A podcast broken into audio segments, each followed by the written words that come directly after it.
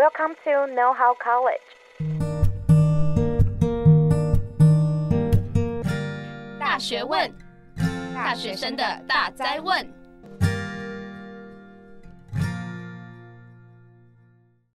Hello，欢迎回来《大学问》大学生的大哉问，我是主持人查理，我是主持人艾瑞克。哎，艾瑞克，我问你个问题哦，嗯，就是说有一只鱼啊，它在海里面游泳，然后呢，他就越游越深，越游越深。对，然后，然后它它就哭了，你知道为什么吗？等下这这是冷笑话吗？还是你你说啊？为什么？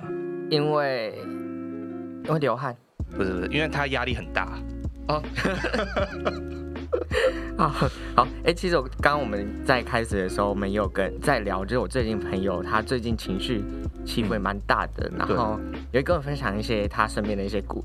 最近遇到的故事啦，嗯，他说就是他现在可能会半夜的时候会起床，然后就坐在那边哭，然后哭大概三到四个小时，然后她的男朋友就是不太知道怎么样去做这件事情，不知道怎么帮她啦，不太知道怎么样去陪伴她。嗯，了解。对我，我觉得我自己求学的过程当中也遇过蛮多朋友，可能不一定是长期，但也有可能是短期的情况，嗯、就是哎，突然最近就是刚好心情可能比较不好啊，压力比较大，或者各种各种原因等等。但总之呢，就有那种我自己会觉得好像有种忧郁症的感觉啦。嗯，对，我想你应该有遇到蛮多类似的情况。对，所以呢，我们今天重磅邀请到台湾忧郁症防治协会的秘书长绿妍来为我们分享分享。那我们欢迎绿妍，欢迎。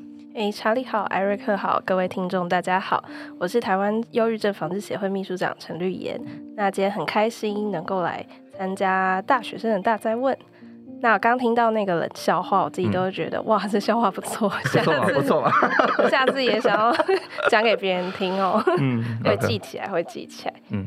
哎，那一开始可以请绿妍分享一下台湾忧郁症防治协会平常是在做什么事情吗？哎，很感谢你的提问。那很多人其实都不太知道，我们台湾忧郁症防治协会平常都是在做些什么。那有些人可能觉得，哎，是不是可以帮助一些忧郁症治疗？是不是有诊所，或是可以做咨商？嗯、那我们其实台湾忧郁症防治协会呢，并不是在帮大家治疗，而是在推广大家对于忧郁症的认知。因为我们普遍的感觉到，其实啊，现在国人可能对于忧郁症的了解还不是那么的全面。嗯，那所以呢，即使我们有很多的诊所、精神科诊所或心理咨商诊所，但大家的就医率呢还是蛮低的，或是对外寻求资源的模式也经常不是很高，甚至呢也蛮多有污名化的现象。所以我们的这一届的就希望可以突破这个污名化，嗯、当然这需要很长的历程。那也希望大家可以多多帮忙。嗯，对，所以你刚刚提到这些蛮多类型的主题啦，都在你们呃工作的范围之下。那这些我们都会聊到。那首先我想要聊一些比较基础的一些问题，就是说我们刚刚提到压力大嘛，对，那我有提到呃忧郁症这两个概念，虽然好像有一些关联，但又不是完全一样。你可以解释一下，哎，这两个东西的差别是什么吗？哎，我觉得你问的这个问题很好，大家可能常常会有哎压力大，哎忧郁紧张。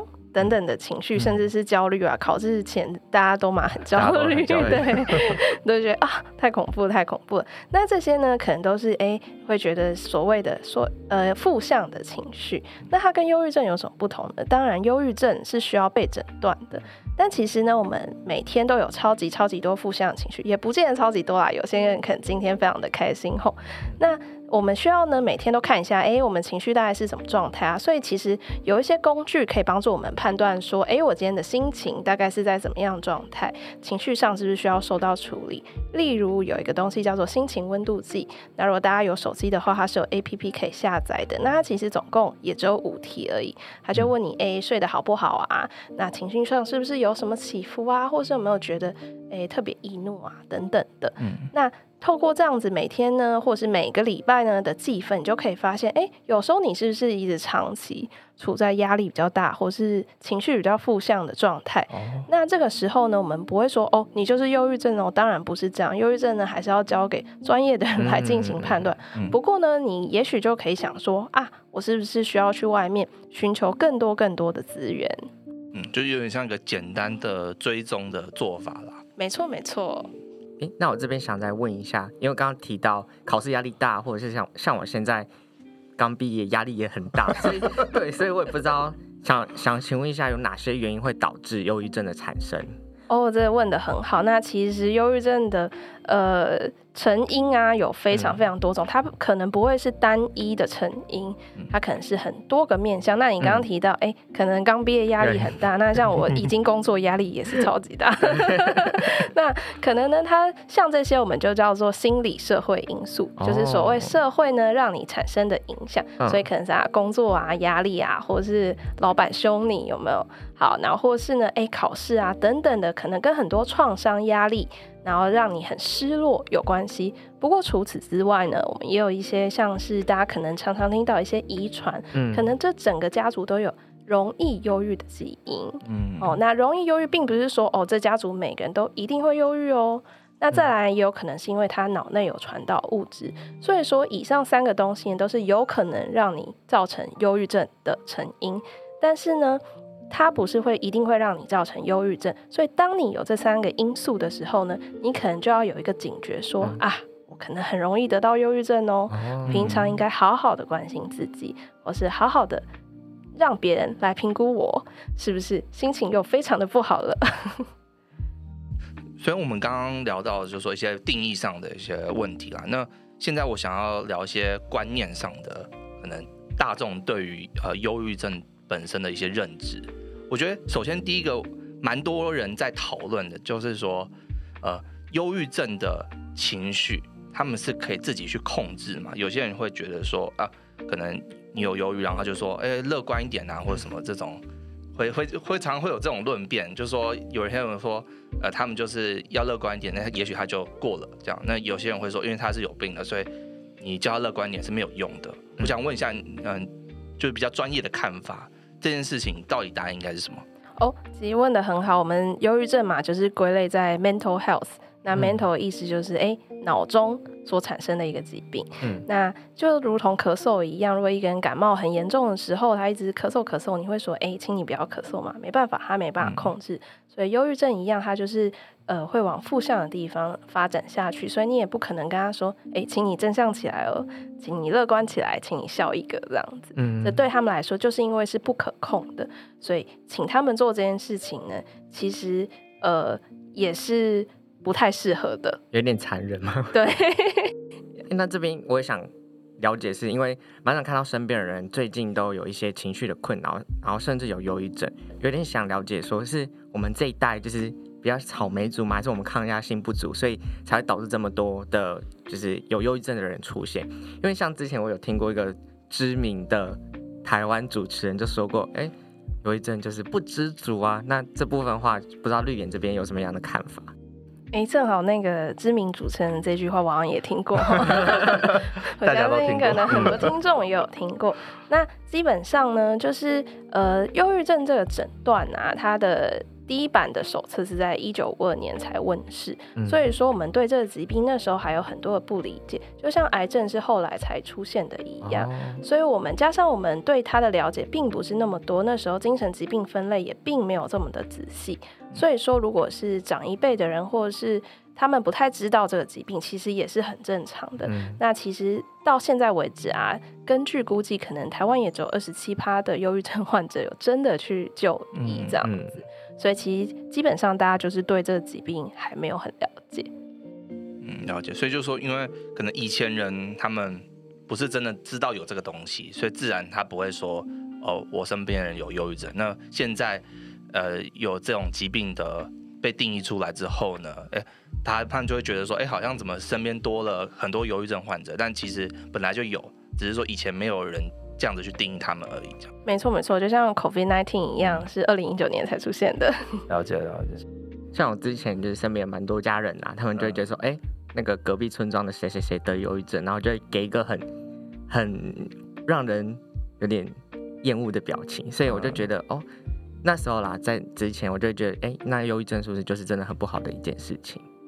那其实呢，这就是一个忧郁症的污名化，因为大家对这个疾病不是很了解，所以就觉得哈、哦，你得了忧郁症是不是一些精神病嘛？很常在路上这样听到，嗯、或是很多人呢、啊，最近很多 YouTuber 也有在网络上分享到相关的资讯。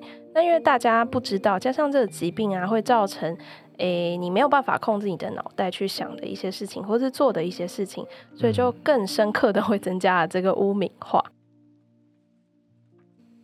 除了这样的一个污名化之外，有没有其他的？可以举一些例子，比如说还有可能大众会有什么样的认知，而这个认知也许是一个错误的观念。诶，像刚刚有讲说，知名的主持人有说的是不知足的部分嘛，嗯、所以这也是一个蛮错误的认知。再来可能觉得哦，他一定是诶不够乐观，不够正向，嗯，平常啊就是呃很草莓，有没有？刚刚有说到我们是、嗯、呃可能比较草莓族这一块。那其实不见得是这样的。那很多时候就是我们刚刚前面有讲到三个条件，可能是家庭的因素，可能是内分泌的因素，心理社会的因素，或是有可能就是有遗传的因素。那这些就有可能让他生病。哎、欸，那这边我想再多问绿妍的事情，是因为很常看到社会新闻上面有一些令人遗憾消息啊，就是有些精神病患者啊，他们可能会去嗯伤害别人。那到最后就是法律判决的时候，因为他们有精神疾病的关系，然后而被减刑，对，就被减刑，甚至是无罪。那想问问一下，就是有呃像忧郁症这样的患者的话，会有这样的情形出现吗？是问的蛮好。那我觉得这个呢，第一点呢，就是精神病的污名化。首先呢，在精神病诊断这本手册，如果用 A 四双面列印来说，它可能就超过十分，诶，十公分以上的厚度。嗯、对，所以疾病种类非常非常的多元。那所以。呃，也不见得就是忧郁症。再来第二点呢，是忧郁症患者啊，通常他们会诶四肢无力，觉得说啊，因为每天都是灰蒙蒙的，那可能食不下咽，所以基本来说，诶，现在力气也越来越小了。很多人甚至都躺在床上不想出门。嗯，那在这样的情况下，他要怎么出门伤害人呢？哦、所以基本上呢是不太可能的。我蛮想换另外一个角度，就是说刚刚提到忧郁症，他可能。只是单纯会有忧郁的情绪，对，但是我们也知道有另外一个是呃躁郁症嘛，就是他有时候会比较所谓的躁起，就是会比较躁动之类的，那他会有时候又会比较像忧郁的情况，所以就是在这两种情绪之间摆荡。那像这样的一个一种呃精神疾病的话呢，针对刚刚这个问题，那你又会怎么看？哦，其实这也是蛮值得讨论的一一个议题吼。因为诶，很常大家就会现在有发现，很多忧郁症患者，他可能其实不是只有忧郁症，他的确也是有躁起的可能。那躁起就是说他有很多 up and down，所以他可能有时候诶超级无敌开心，对，对，有时候又很低落。但很多时候我们都没有发现这个，他并不是忧郁症。为什么呢？因为我们很长没有办法长期追踪。很多病人他觉得，诶，我好了，我是不是可以摆脱这个？精神病疾病的束缚了，嗯、所以他就决定，哎、欸，我不要长期追踪下去，所以他可能就是离开了会被追踪的场域，所以自然而然我们就很难给他另外一个诊断。嗯，哎、欸，那刚刚就是都提到忧郁症患者的个案本身，那其实也有蛮多的忧郁症患者的身旁朋友啊，或者是家人，也算是会被，呃，会算是摄入在其中。那这边我想问的是，如果忧郁症患者身边的比较亲密的朋友啊，或者是家人，或者是一些伴侣之类的，那他们面对这样的一个忧郁症患者的时候，应该用什么样的方式或者是心心态去陪伴他们？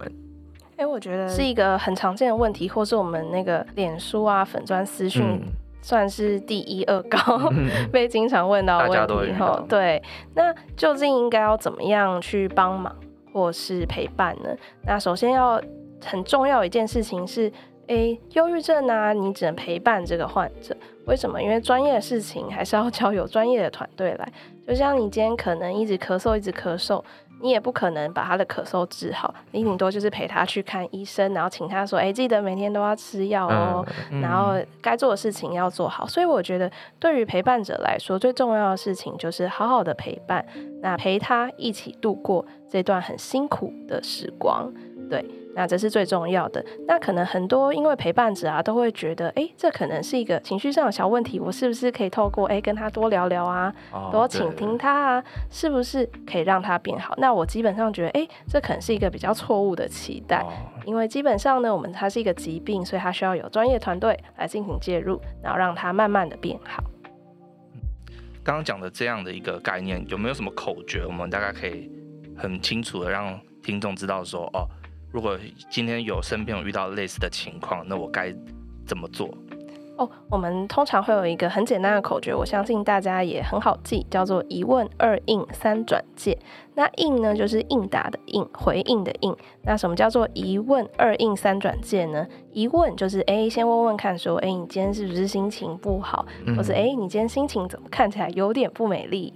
那请听完了之后呢，就跟他说，嗯，对啊，好像今天后真的是可能哎比较不顺利啊。对，慢慢的。回应他，倾听他完之后，那可能需要把他转接到可以转接的资源。以学校来说好了，我们有很多的心辅中心，或是有导师制度，嗯、那就可以让他们转接到心辅中心。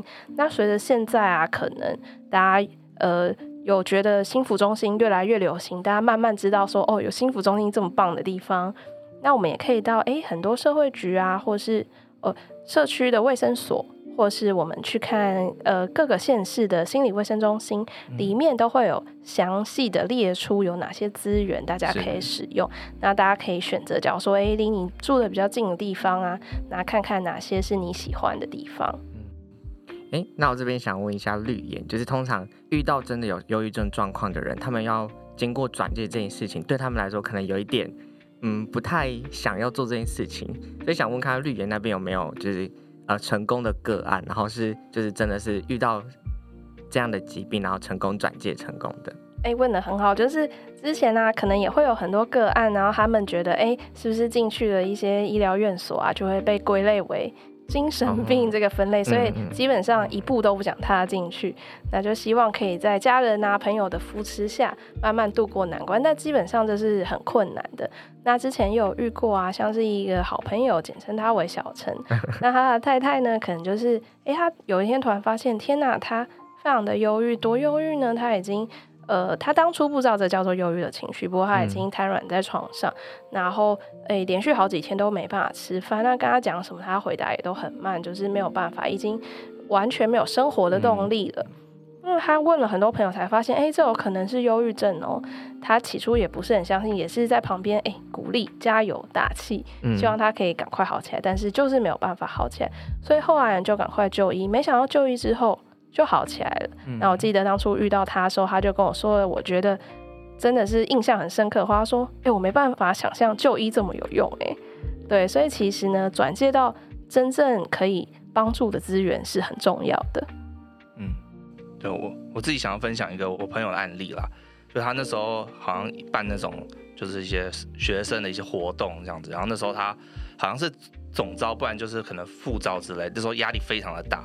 就要处理很庞大的业务，然后他有一段时间就，是他后来跟我讲，他有一段时间特别的，就是忧郁，然后他就选择了去就学校心辅中心，然后后来就奇迹般的，就是把这个心态给克服掉了这样，然后我就觉得哦，我没有想过，哎，原来那么有用，对，那时候他自己也跟我说，其实他觉得蛮神奇的，对吧？像我自己，我母亲其实以前也是有一段时间有有忧郁的情况，然后他那时候也是不信。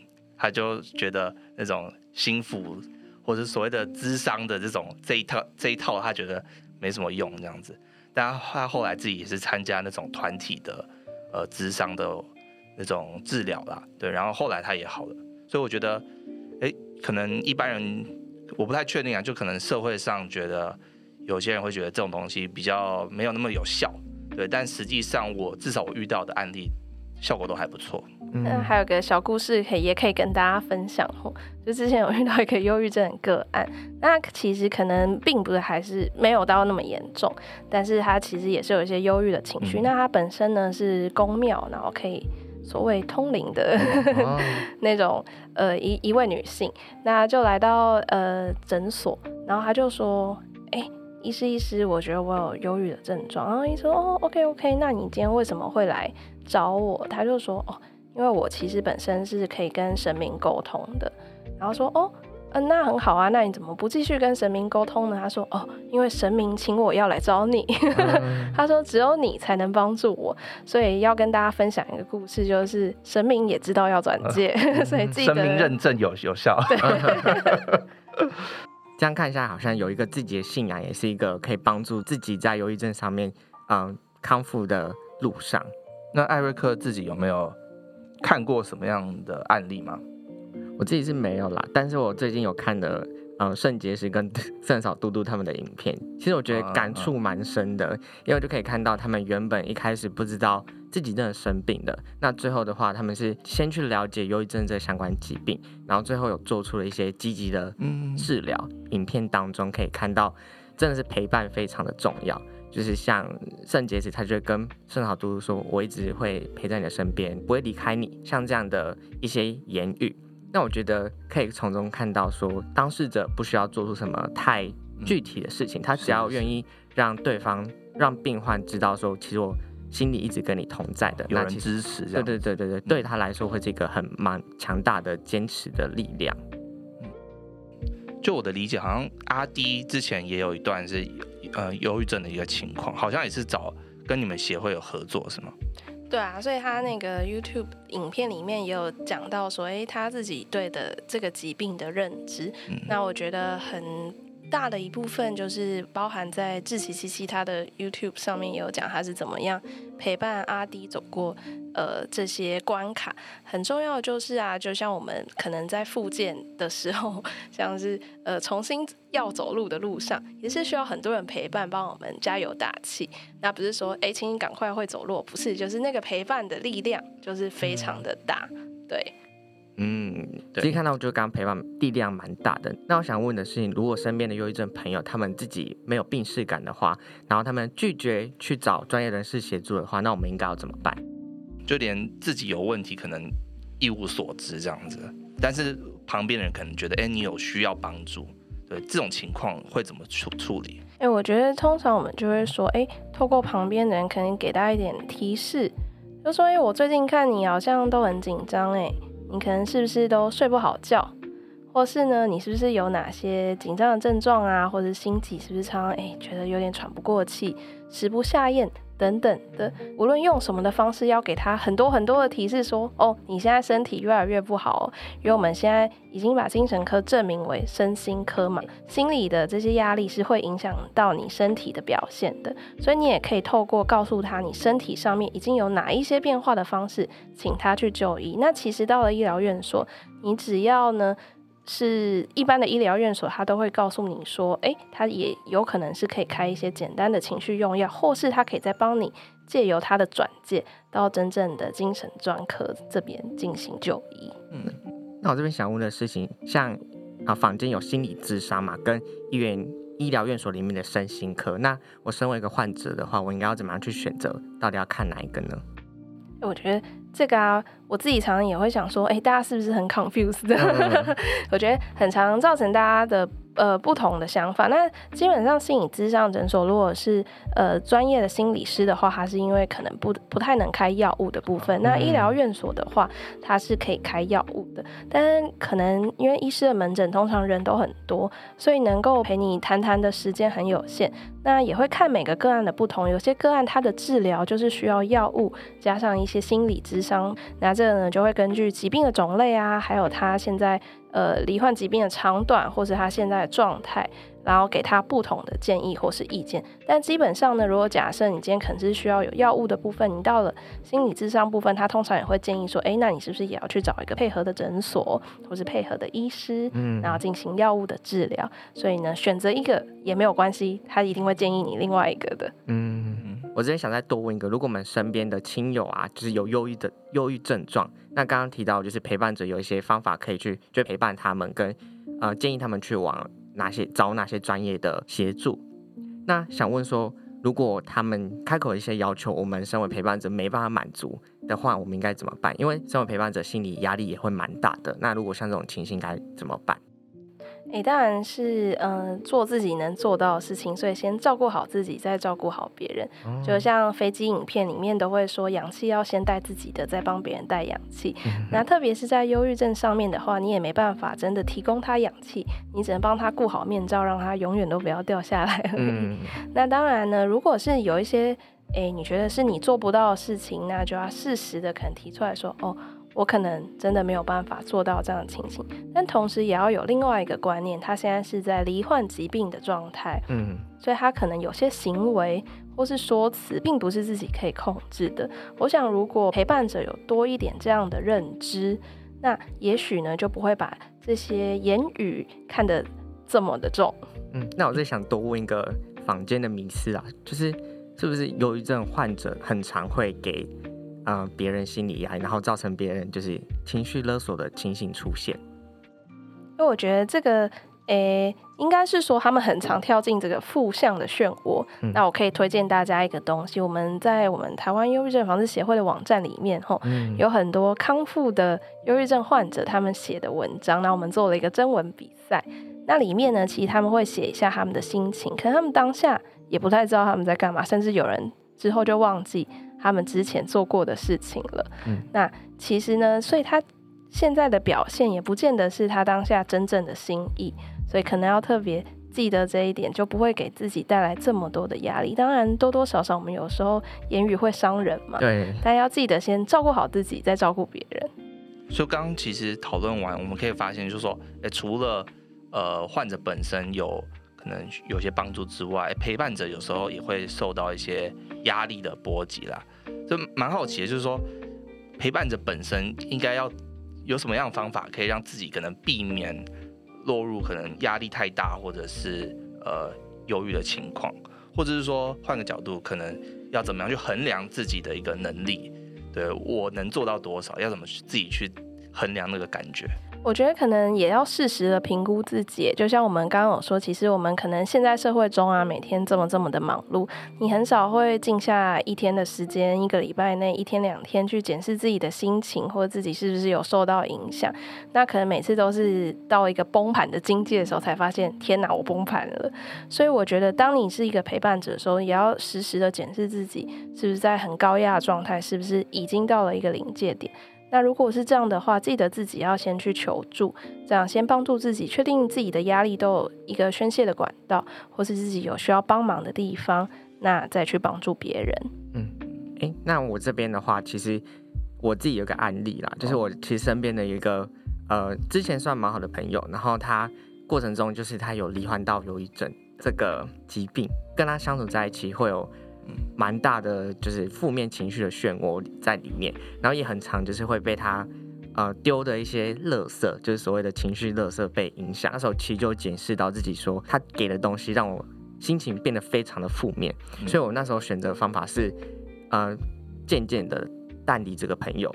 这样渐离的方法会是好的吗？哦，我觉得是不错的。那当然就是说之后啊，你也可以在自己准备好之后回去以往的关心。那其实呢，当他们疾病好的时候，你也可以跟他说：“欸，你当初这样做是因为你自己也感受到一些可能快要无法负荷的呃压力。嗯，那你现在发现，欸，你已经调试好自己了，You are ready。嗯，I'm ready to come back。对没错。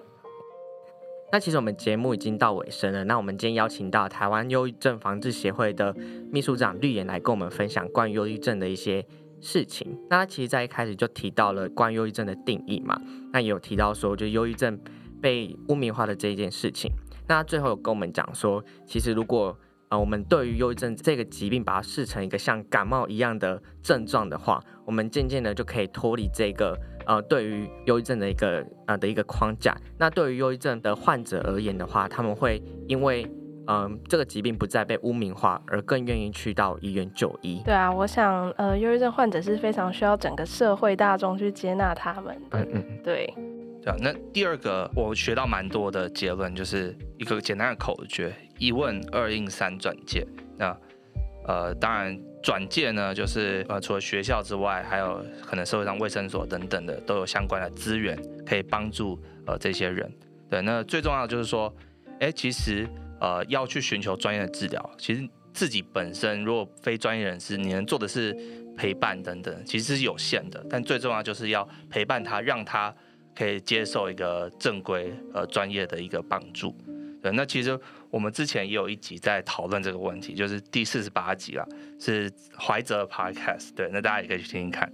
最后也提到，身为一个忧郁症患者的陪伴者角色的话，那我们要怎么样，就是可以不要被受影响的前提下去陪伴他们？那如果当我们今天发现到我们有一些忧郁症的情形产生的话，我们可以怎么样做，而不被忧郁症患者就是影响？那最后等我们状况 ready 好之后，我们可以再回去再陪伴他们。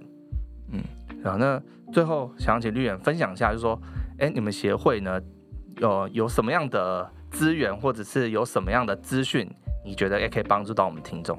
那呃，基本上啊，大家可以去我们的官网，呃，台湾忧郁症防治协会的网站里面，我们里面有相当多的资讯，不管是照顾者。或是忧郁症患者本人都可以在上面看到我们很多分享文章。那我们分享文章除了有专家之外，有很多是患者本身，特别是我们之前举办的征文比赛。那里面呢，我们还有排名哦。那患者呢，他们把他们自己当初的心境啊写成作文，变成一个心路历程。那他们也也有人写新诗哦，我觉得非常有创意。那其实大家就是在好转之后，把自己当下可能的感受写出来。那同时呢，我们每两个月都会发通讯，那里面呢有一些专业的知识，可能是针对不同族群、不同年龄或是不同角度去看忧郁症这件事情。那同时呢，我们在十二月三号那一天会有我们的年会。那我们年会里面呢也有包含研讨会的部分。研讨会部分除了分享忧郁症专业知识，我们有请照顾者来分享他们的心路历程，还有他们觉得他们得到的帮助。同时呢，我们现在也开始拍摄了校园的影片，所以我们会陆陆续续释放出一些影片，希望大众可以更认识忧郁症，那不要再对忧郁症污名化，然后大家可以一起接纳忧郁症的人。嗯，相关链接我们都会放在我们的资讯栏，那大家记得去点点看，去了解一下。最后，绿园有没有想要跟我们听众可能做个简单的总结，或说一句话？欸，我觉得大家可能多多少少生活压力很大，心情常常都会有一点不美丽，但是没有关系。那我们要记得常常评估自己，然后常常关心他人，然后不要对大家带有有色的眼镜。那希望大家每一天都过得更好。谢谢大家。好，那我们谢谢绿言。那我们今天节目就到这边喽。那我们大学问，下次再见，拜拜，拜拜。拜拜。